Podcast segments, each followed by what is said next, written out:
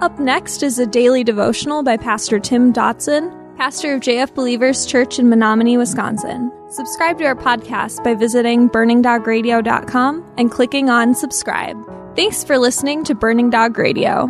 Matthew chapter 15, beginning in verse 1. The religious powers had lost their way. No one planned for it to happen. It was not that they woke up one morning and decided to simply reject orthodoxy and go out and blaze a new religious trail. No doubt it was far more subtle and slow. One would imagine that they even started out loving God and fully intending to do the right thing. But somewhere they forgot what was important, what they were supposed to be doing, and who the enemy was. And gradually the unthinkable became a reality and at some point they literally began working for the other side. One of the two things are responsible for such heart situations.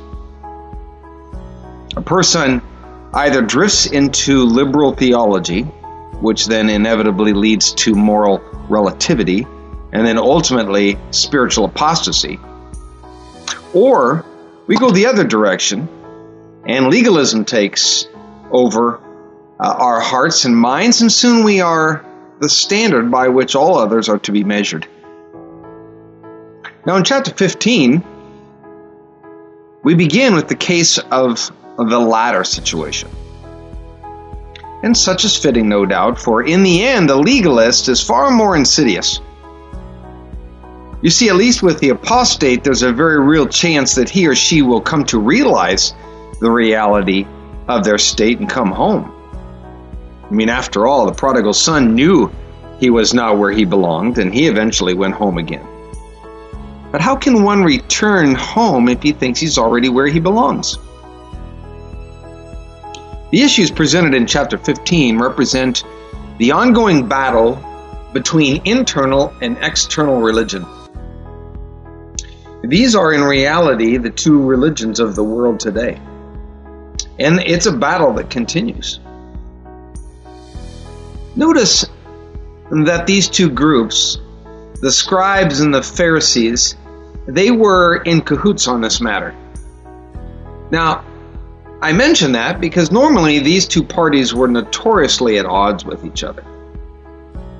But because of the high value of what was on the table, these two groups proved the old adage the enemy of my enemy is my friend. So, as we begin with verse 1, we read Then Pharisees and scribes came to Jesus from Jerusalem, saying, Why do your disciples disobey the traditions of the elders? For they don't wash their hands when they eat bread. Now, wouldn't it be great if we could believe that these Pharisees actually desired to know the truth on this matter?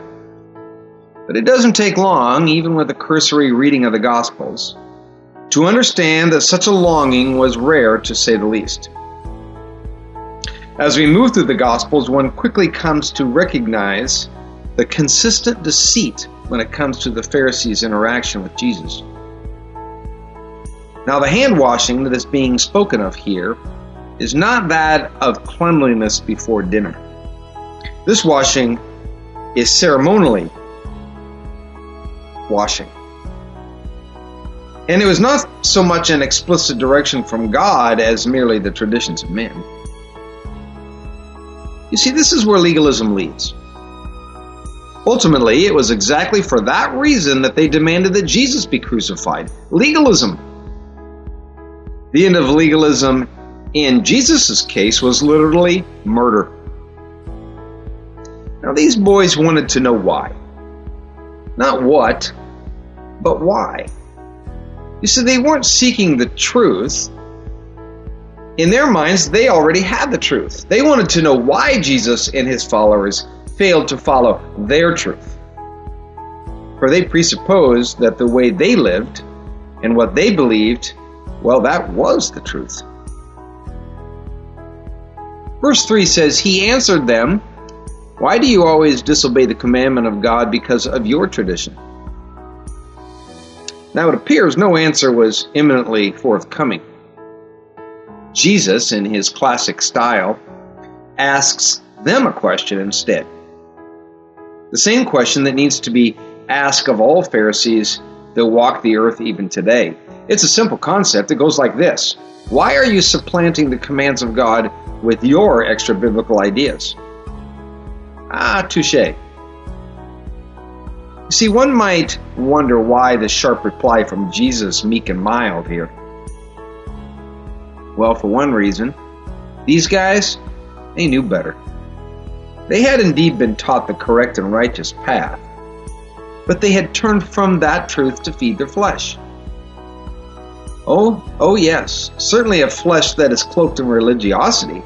They looked good, but ultimately, the flesh just the same. And secondly, their actions had the very real effect of denying people access to God.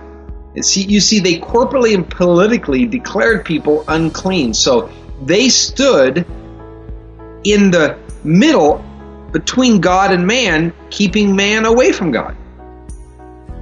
Today's Pharisees have been declaring people unclean for a long time, pointing their fingers in accusing way, saying they're not fit to be in God's presence, not fit to be part of our club. Verse 4 says, For God commanded, Honor your father and your mother, and he who speaks evil of father and mother, let him be put to death. But you say, Whatever may tell his, or whoever may tell his father or his mother, whatever help you might otherwise have gotten from me is a gift do- devoted to God. He shall not honor his father or mother. You've made the commandment of God void because of your tradition. You see, now, Jesus wasn't just standing on personal position and opinion. He immediately cites Scripture, giving these Pharisees a biblical example. Jesus cites Scripture that clearly directs us to honor our fathers and our mothers. Now, please note that when we reach adulthood, chronologically speaking, we are no longer in our parents' household, and we're therefore not any longer under their authority, again, in that classic sense. We don't no longer have to uh, obey our father and our mother, but we are called to honor them. See, the principle behind this passage was that children should do their best to take care of their parents as they age. But even then, people had found a way around this directive. What they came up with was a tricky way to give to the temple whatever finances and material care that should have been used for the care of their parents. Now, this scheme uh, was such that the contribution that they would be giving to the temple was conveniently reserved until after the giver was dead. Well, of course, by then the parents were usually long gone. You hypocrites! Well did Isaiah prophesy of you, saying, These people draw near to me with their mouth and honor me with their lips, but their heart is far from me.